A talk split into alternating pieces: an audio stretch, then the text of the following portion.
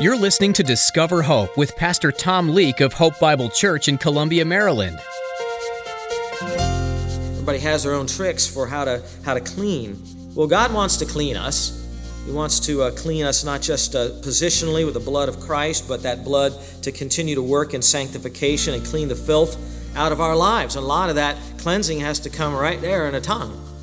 You know, the tongue spews out all kinds of filth and that defiles all of us. And God wants to turn us inside out, so to say, and clean the inside so that the outside will be clean also.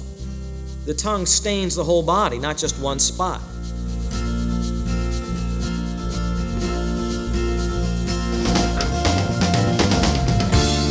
Laundry seems like a never ending chore. As quickly as you get your clothes cleaned and put away, there's more dirty stuff waiting to be washed. Well, in today's edition of Discover Hope, Pastor Tom shares the same is true for your tongue. Your words constantly making all kinds of messes in your life, especially in your relationships with God and others. Pastor Tom will walk you through some of the different ways your tongue can cause problems and where those problems stem from. Now, here's Pastor Tom in the book of James, chapter 3, as he continues his message Wielding your tongue for good or for ill. Well, our proposition, our main point in this uh, series has been how we wield our tongues will affect others, either for good or for ill. This passage is showing us that there are four indications of the power of the tongue, and we've been through some of them already. The first one uh, from our part one in the series was that only a perfect man can perfectly bridle his tongue. That's what verse 2 said. We all stumble in many ways. If anyone does not stumble in what he says. He's that perfect man, fully mature, able to bridle the whole body as well. You can handle the tongue, you can handle anything else. Guess that's the good news. The bad news is we, we can't handle the tongue. Uh, but that just shows the power of this tongue. The second one we were covering last time is that this little organ in our body, this little tongue inside of our mouths, man, it can do a lot and it boasts great things. And it's not an empty boast. We talked about all the influence the tongue has, all the damage it can do, all the good it can do. This little tongue, through history, church history, human history, even now in our own lives with our children, our grandchildren, it has great, great power. And um, though it is little, it accomplishes great things. Third is, and I think we started this last time, the tongue also can destroy. And that was seen in verses 5 and 6, kind of where we left off. The tongue is described, unfortunately, here as a fire, and the image of the forest fire with its destructiveness. And you have to think spiritually the words that come out and they destroy lives and it spreads and damages, and that's sort of the picture there. And this is not just for the teacher in a church setting, this is not just for leaders in uh, you know, a city or a state or a country. This is for your tongue as well it can also spread and it can damage. And that is something we need to realize that once we let it out, that's like a spark that comes out, it can burn and can damage. Well, last, last time we left off in verse 6, where the tongue was said to be the very world of iniquity, a strange way of talking of the tongue. The tongue is the world of iniquity. All that adikios, that unrighteousness that is found in the world, finds expression from our tongues. In other words, you can go into the whole system of the unbelieving world, the cosmos. You can hear all their different kinds of unrighteousness that they, they practice and do. And then, unfortunately, the tongue then gives expression to every manifestation of that. The whole world of iniquity finds its home and expression and avenue through the tongue. That's, a, that's not a very flattering picture of the tongue, is it? I mean, what the tongue can do, that, that's pretty amazing. So if there's injustice, that comes out of the tongue. You hear it all the time. People are jumping to judgments about other people, whether it's in political arena or just they hear this much of something and they conclude this much of it. And uh, people want in their in their own selves to be knowledgeable and to give great answers to things and they speak too quickly and they they, they judge things incorrectly and we we kind of get into that sometimes too we say we act like we know more than we do and we say things that we shouldn't say and um, then there's falsehoods, and there's all kinds of falsehoods. It's not just the you know the direct lying where some some fact is directly denied. We do that also, but there's exaggerations, there's blame shifting, there's other kinds of falsehood. Of course, there's immorality, sexual immorality, the lewd things that come out of the mouth. There's hatred towards other people, nice things that are said to the face and behind the back. Uh, you know, bad things are said. How's that said that gossip is saying to someone behind their back what you would never say to their face, and flattery is saying to their face what you would never say behind their back, right? So both of those are wrong with the tongue. Well, today we come to the middle of verse 6, and it says here that the tongue is set among our members as that which defiles our whole body. Again, not a flattering picture of the tongue. This just continues the awful descriptions. Notice how it's worded, though set among our members. That's a little reference to God designing and creating the human body, and the tongue was part of that design, placed right there in the parts of our body. God designed the way this would work. The human body was crafted. God's very creative, is creative God, and He did the creating. And it uh, is a component of uh, our, our, our lives, the tongue, and the other members of our body. They are actually alive and they are um, active and they were designed by God to do something. The Apostle Paul, of course, in his writings, likes to use the analogy of the human body for the church, the body of Christ. Some have suggested that James is subtly talking about that, and the tongue represents the teacher set among the body of Christ. That is not the context in James. Whenever you're interpreting and you hear someone being a little bit too creative, and they're not sticking with the context, that may show that they're creative, but it doesn't show that they're good interpreters of the Bible. James is speaking literally of the physical body here, and he wants us to grasp what spiritually happens from the tongue as it works its effect. The tongue here is said to defile the whole body. So you have this one member, and it messes up the whole body. You have a lot of members in your body, and the tongue is able to defile all of them. You say, how is that? Because it brings out all the ugliness of character that then, of course, spreads over the whole person and is said to be for the whole person and therefore defiles all the members. Of course, that's not how God made it. That's how man corrupted it. And that's how it now is. God made the body, the tongue, mankind good, but we have corrupted ourselves. Now, defiles is a rather strong word. Defiles is language of corruption, uh, it's language of pollution. Sometimes it could be translated to stain or defile. The, the Greek word is spilos. The, the term is also used in the letter of Jude. There's only one chapter there, verse 23, where it says, As you outreach to people, hate even the garment that would be polluted, that's spilos, by the flesh. So we don't want to be polluted, we don't want to be corrupted, but the tongue does that. So the tongue is, is able to and does pollute all of us, it corrupts us, it soils the rest of us, so to say. You ladies clean a lot of the garments for your family, and uh, maybe you have to clean stains from uh, you know your, your son who's stained the jeans in the backyard, or your husband who has a sweaty garment. You're trying to figure out how to get that clean, and you try to try to soak it. You try to do different things to it. Different different people have different cleansers they like. We talked to a sales lady at uh, Eddie Bauer, and she said she always turns her garments inside out so it wears more on the inside and cleans the sweat on the inside and doesn't wear the outside as much. I don't know if that works or not, but everybody has their own tricks for how to, how to clean. Well, God wants to clean us.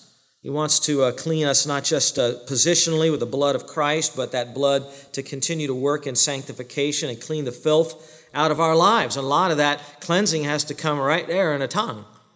You know, the tongue spews out all kinds of filth and that defiles all of us. And God wants to turn us inside out, so to say, and clean the inside so that the outside will be clean also. The tongue stains the whole body, not just one spot. It doesn't just dirty itself, it, it dirties the character of the whole person. The tongue makes our entire reputation be polluted and bad. You know, we, we can have gracious words in some settings and we we have a nice first impression, but as people get to know us more, we're like, man, that's kind of a rough tongue that person has. And there it is. The whole character of the person has been, has been polluted. Now, we know from other scripture, and I want to bring this in here, though James is not mentioning it here, that the real corruption of a human being doesn't start in the tongue. It starts where? Starts on the inside. In the heart we could also say the mind for the heart unlike we use it in english cardia in greek it refers to the thinking aspect the meditating aspect of the human being. It also includes the will and the emotions. It's just the center of the human being. And so that's where it really starts. The center of a human being is not good. Sometimes there are philosophies and religions that, that teach that mankind is basically good, and then there's some that, you know, really get bad. But the scripture teaches that we're all bad, and there's some that get worse. Because uh, God is comparing us from His holy standard. So men down here like to compliment one another, like, he has a good heart. Nobody has a good heart. If they had a good heart, they wouldn't need to be saved by Jesus Christ. So Christianity, it, you could tell it's a supernatural message and that it's the truth because it goes out slapping everybody in the face saying, You're not a good person.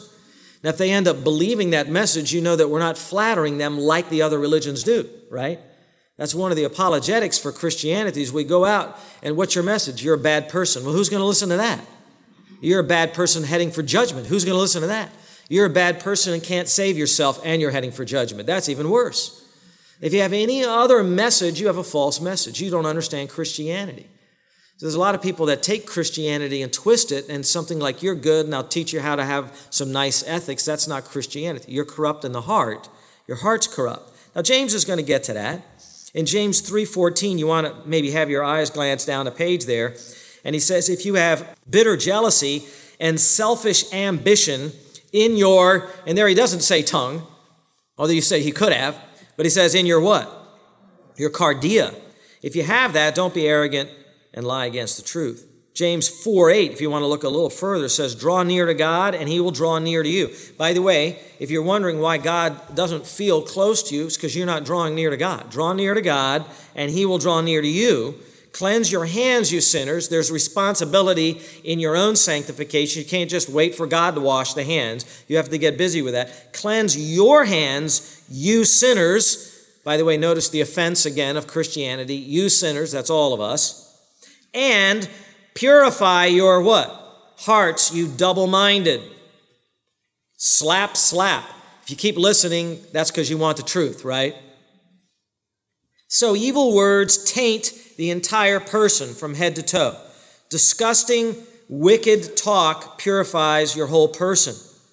You know, there's the proverb that says, like a ring of gold in a swine's snout, so is a beautiful woman who what? Lacks discretion. Sometimes a man sees a beautiful woman walk in the room, like, look at that beautiful woman. Then he hears her start to talk, and you're like, that doesn't fit. That is ugly. And the opinion changes. It's good. That's good. Your opinion should change. You know, and by the way, that's why Isaiah said when he was confronted with God's holiness, and I always wondered about this passage. You know, he sees God and his holiness and he says, Woe is me. Now I get that part. But then he says, I am a man of unclean lips. I wasn't sure the first thing I would think about that was unclean when I looked at God as I'd be worried about my lips. I'm thinking about all my motives and everything about me. And, and, Isaiah sees God, and his, his gut reaction is, I'm a man of unclean lips, and I live among a people of unclean lips. He must have been hearing a lot of stuff. Well, that's because the lips tell you a lot about who you are. The lips are the amplifier for the heart. So if the heart's trying to talk and it can't, the heart can't talk. heart really can't say anything. So then the lips take over and the lips say, This is what the heart says. And now you know there's a connection there. Well, words tell you what a person's character is like. Now I know there's great liars. Even the passage today from Proverbs talked about how skilled people can be in lying. But when when the words reflect the heart, and they will eventually, when the cameras turn off, you know, and there's no accountability, they'll be there. But when the words are really what a person thinks, then you know what they're like. Let me just throw these out to you and see what you think of these people. So here's, here's a person. What do you think of their character based on their words?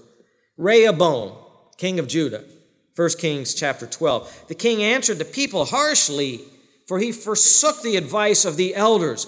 All you young people, listen to your elders which they had given him, and he spoke to them according to the advice of the young men. Don't surround yourself with young men, saying, My father made your yoke heavy, but I will add to your yoke. My father disciplined you with whips, but I will discipline you with scorpions. Yeah. What do you think of a man like that? You think like he's got an ego problem, doesn't he? He's trying to demand respect rather than being respectful in, in kind and loving ways, right? You see how his words kind of told everybody in the whole nation, well, now we know what Rehoboam the king is like. And by the way, it split the kingdom. When you hear about the united kingdom and the divided kingdom, it's the words that came out of his mouth right then and there to split the kingdom. And that lasted all the way into the exile, right? And beyond. How about this guy, guy named Lamech? Now, there's two Lamechs in the Old Testament. One's good, one's bad. Get, I'm, I'm giving you the bad one. He said to his wives, that's right, plural, wives, Ada and Zillah, listen to my voice, you wives of Lamech. Give heed to my speech. Now, who calls people their wives of himself, you know? you wife of Tom, you know. This guy's got this guy's got a big head, you know. You wives of Lamech, give heed to my speech, for I have killed a man for wounding me, and a boy for striking me. If Cain is avenged sevenfold, then Lamech seventy sevenfold. You know, a guy's got a problem he's talking about himself in the third person all the time. This is Mount Pompous, this guy here, right? Bad enough to be the first man in recorded history to take two wives. Now he wants to foment all of that arrogant status. Another guy, Diotrephes, 3 John, verse 10. John's writing about him. For this reason, if I come, this guy better be worried because an apostle is going to come. An apostle has supernatural power. If I come, that means come to the church, I will call attention to his deeds, which he does, unjustly accusing us with wicked words. And not satisfied with this, he himself does not receive the brethren either, and he forbids those who desire to do so and puts them out of the church. So he's slandering, he's violating the spirit of humility in church. He's all using his authority for his own gain. Proverbs 7 5 informs us that the adulterous woman, her lips are like flattery. So here she is, she does herself up all pretty and everything, and then the words add to the seductiveness, along, I imagine, with the eyes, which are mentioned in other Proverbs. And uh, her words kind of define her, what she's trying to get, you know, what she's, she's trying to achieve. Sometimes a man emerges in church that would be something like this description next from 1 Timothy chapter 6. He is conceited and understands nothing but he has a morbid interest in controversial questions and disputes about words, out of which arise envy, strife, abusive language, evil suspicions. In other words, nothing good. Words coming out of his mouth cause divisiveness because they're all about himself and things that he wants to argue about. We've had some experience with that now in this church, have we not? Consider, too, the lofty words of the Antichrist. I mean, what's What's the Antichrist going to be like? Well, we kind of know. Revelation 13, 6. We don't know his name, but we know when he emerges what he's going to sound like. Ah, sounds like the Antichrist. Some people sound like the Antichrist before the Antichrist comes. Here's his words it says, He opened his mouth in blasphemies against God. There it is. Blasphemies against God. To blaspheme his name and his tabernacle. There he goes. They just that's what he wants to do. Blaspheme God. So you see, it defiles the whole person, is the point. Character is defined by what comes out of your mouth. You know, uh, concerning evil speech, in the good old days, Mommy used to take little Johnny aside when he said the wrong word that he learned, of course, from the neighbor, and wash his mouth out with soap. Remember that? Taught him a lesson, you know, as he tasted all that in there. There's a reason why the F word is called, even by the secular media, a bomb, the F bomb. There's a reason for that. It blows stuff up, you know? And by the way, using those kinds of words is not soldier talk. Correct definition is dirty talk. Soldiers don't need to speak that way. And I think, what are the influences that tempt you? Are there some video games that have, you know, bad language? Well, if they do, are they tempting you? Are you listening to them constantly as you play the game? If they are, you need to put it away. What about sports shows? Some of the, the broadcasting of crass humor can kind of get into your thinking. What are you listening to? What about your songs? They have a powerful effect. If they have unholy lyrics and you're listening and chanting them and doing all of that, what are you doing? What are you doing in your heart and mind? Because then you'll, you'll see they'll start coming out of your mouth and you'll be surprised what comes out. So if you're really serious about following your mouth around, start with the songs and the video games and the movies and what are you listening to and what are you hearing? Start with that because it has influence. There's even some preachers that have advanced this notion that if they want to relate to people today, particularly if the kind of community that they're in is kind of a rough community, that they need to kind of take up the language of that community and therefore connect with them. And so they'll, they'll get a little bit of a potty mouth from the pulpit and try to, you know, be uh, edgy or whatever it is. And uh, I guess they think in their mind that they're, they're connecting. And uh, I would say yeah, they probably are connecting, but, you know, not in the right way. if you want to be relevant, if we as believers in a church want to be relevant, which is the big word these days in ministry, we want to be relevant for the folks out there, then we need to be very different from them. Otherwise, what do they need us for? They got enough of those kind already out there. You're never gonna you're never gonna be exactly like them anyways. It's gonna be awkward for you trying to be like them. You know, you're gonna try and you're not really gonna do it all that well, and they're gonna know it. And then you're gonna lose your witness. The church will lose its witness. So if you want to be relevant, be different. Because then they'll look at you sideways and this way and they'll be like, What? What is that? I can't figure that out. I don't have friends like that. And they'll want to listen. Same thing with a preacher. It's Christ like holiness that will lead them to salvation, not you trying to talk like them. Now, notice the next destroying image of the tongue. It is that it sets on fire the course of our life. Again, if we, we had a bad description of the tongue, it just keeps descending, you know? It just, he doesn't let up, it just keeps getting worse.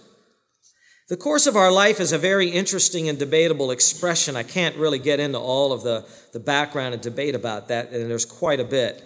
It most likely refers to our way of life or course of life from our birth onward. In other words, as life rolls on from birth all the way through death, we pass through all the phases of life. Guess what we bring along with us all the way through life? Is our tongue. None of you have cut it out yet, have you? You know, so it's still in there, and you still have your tongue vast majority of us. And when you were a kid, you had your tongue. And you know, when you were a teen, you had your tongue. And when you were a young man or young lady, you had your tongue. And now, if you have gray hair and stuff, you still have your tongue. So you still got to deal with it. And, it. and it sets on fire the whole course of life, is the idea. It even has possibly the idea of, of going out and touching everyone else around you, like not just your life, but it sets on fire all of those that are around you as well. You know the old saying, sticks and stones may break my bones, but words will never hurt me. No, I think words can actually burn, can really hurt a lot. The tongue has more impact than you think. And when I say the tongue, I mean your tongue. Because I think sometimes we listen and we think of other people who are of influence, I've said this before, or other people who have hurt us. But I want you focusing on your tongue. I'm trying to do the same with mine. The tongue has, it has influence, and it, it really can hurt people. And, and, and to think about it, just think about 10 years ago, 15 years ago, if you have that kind of history, 20 years ago, that thing that that person said to you that really, really hurt your feelings. You remember what it was? Huh? Do you remember? Do you remember? Because you remember. You can't, you can't hardly erase it from you. You know who it is, you know where it was, you could probably tell the time of day, you know what you were wearing. It really hurt and it stuck. You know exactly what it was and they got you. And you still have it in there. And you say, Pastor Leake, why are you bringing up sore memories? Because it's still in there, and that's the damage that it did, you know? By the way, good advice for that came from a New York lady once. Remember her telling me this in her very confident way. She says, I never let anybody rent space in my head. That's one you got to think about a little bit, you know, but we let people rent space in our head and just keep talking and talking and talking. It's like, get out of there. You know, what are you doing in my head? But we let people do that, and it messes us up. But you don't have to let them in there. You can evict them, you know, and that's what you need to do. You need to evict them. Some pretty good advice. Whoever said sticks can hurt you, but your words can't, must not be around many people. Words can be so hurtful. We've all experienced this at some point. You can probably remember specific times when someone said something hurtful and that has stuck with you for a long time. Today, Pastor Tom went through some specifics about how and why our tongues cause so much damage, making it clear once again that on our own, we can't control them. With sad yet hope filled hearts, we want to let you know that Pastor Tom Leake, the voice you've been listening to today, has gone home to be with Jesus. Pastor Tom served the Lord faithfully here on earth for 24 years, pastoring thousands and helping to create a network of like minded churches in the Mid Atlantic region. He shared the gospel unashamedly, shining light into this dark world. Pastor Tom will be missed, but we rejoice that he is healed and with his Savior. If you would like to learn more about Pastor Tom and his legacy, visit hopebible.org. Now, here's a preview of the next edition of Discover Hope. Come back again next time when Pastor Tom will invite you to continue looking at the damage our tongues can do. He'll point out that people have learned to train all kinds of different animals, from dolphins to parrots to tigers, but we still haven't figured out how to keep our tongues in check all the time. Only Jesus was able to do that. Controlling your mouth isn't something that you can do on your own. It's just not possible. To listen again to today's message in the book of James, visit hopebiblechurch.org and look under the Sermons tab. Pastor Tom will return soon with another in depth study of God's Word, so join us again right here on Discover Hope.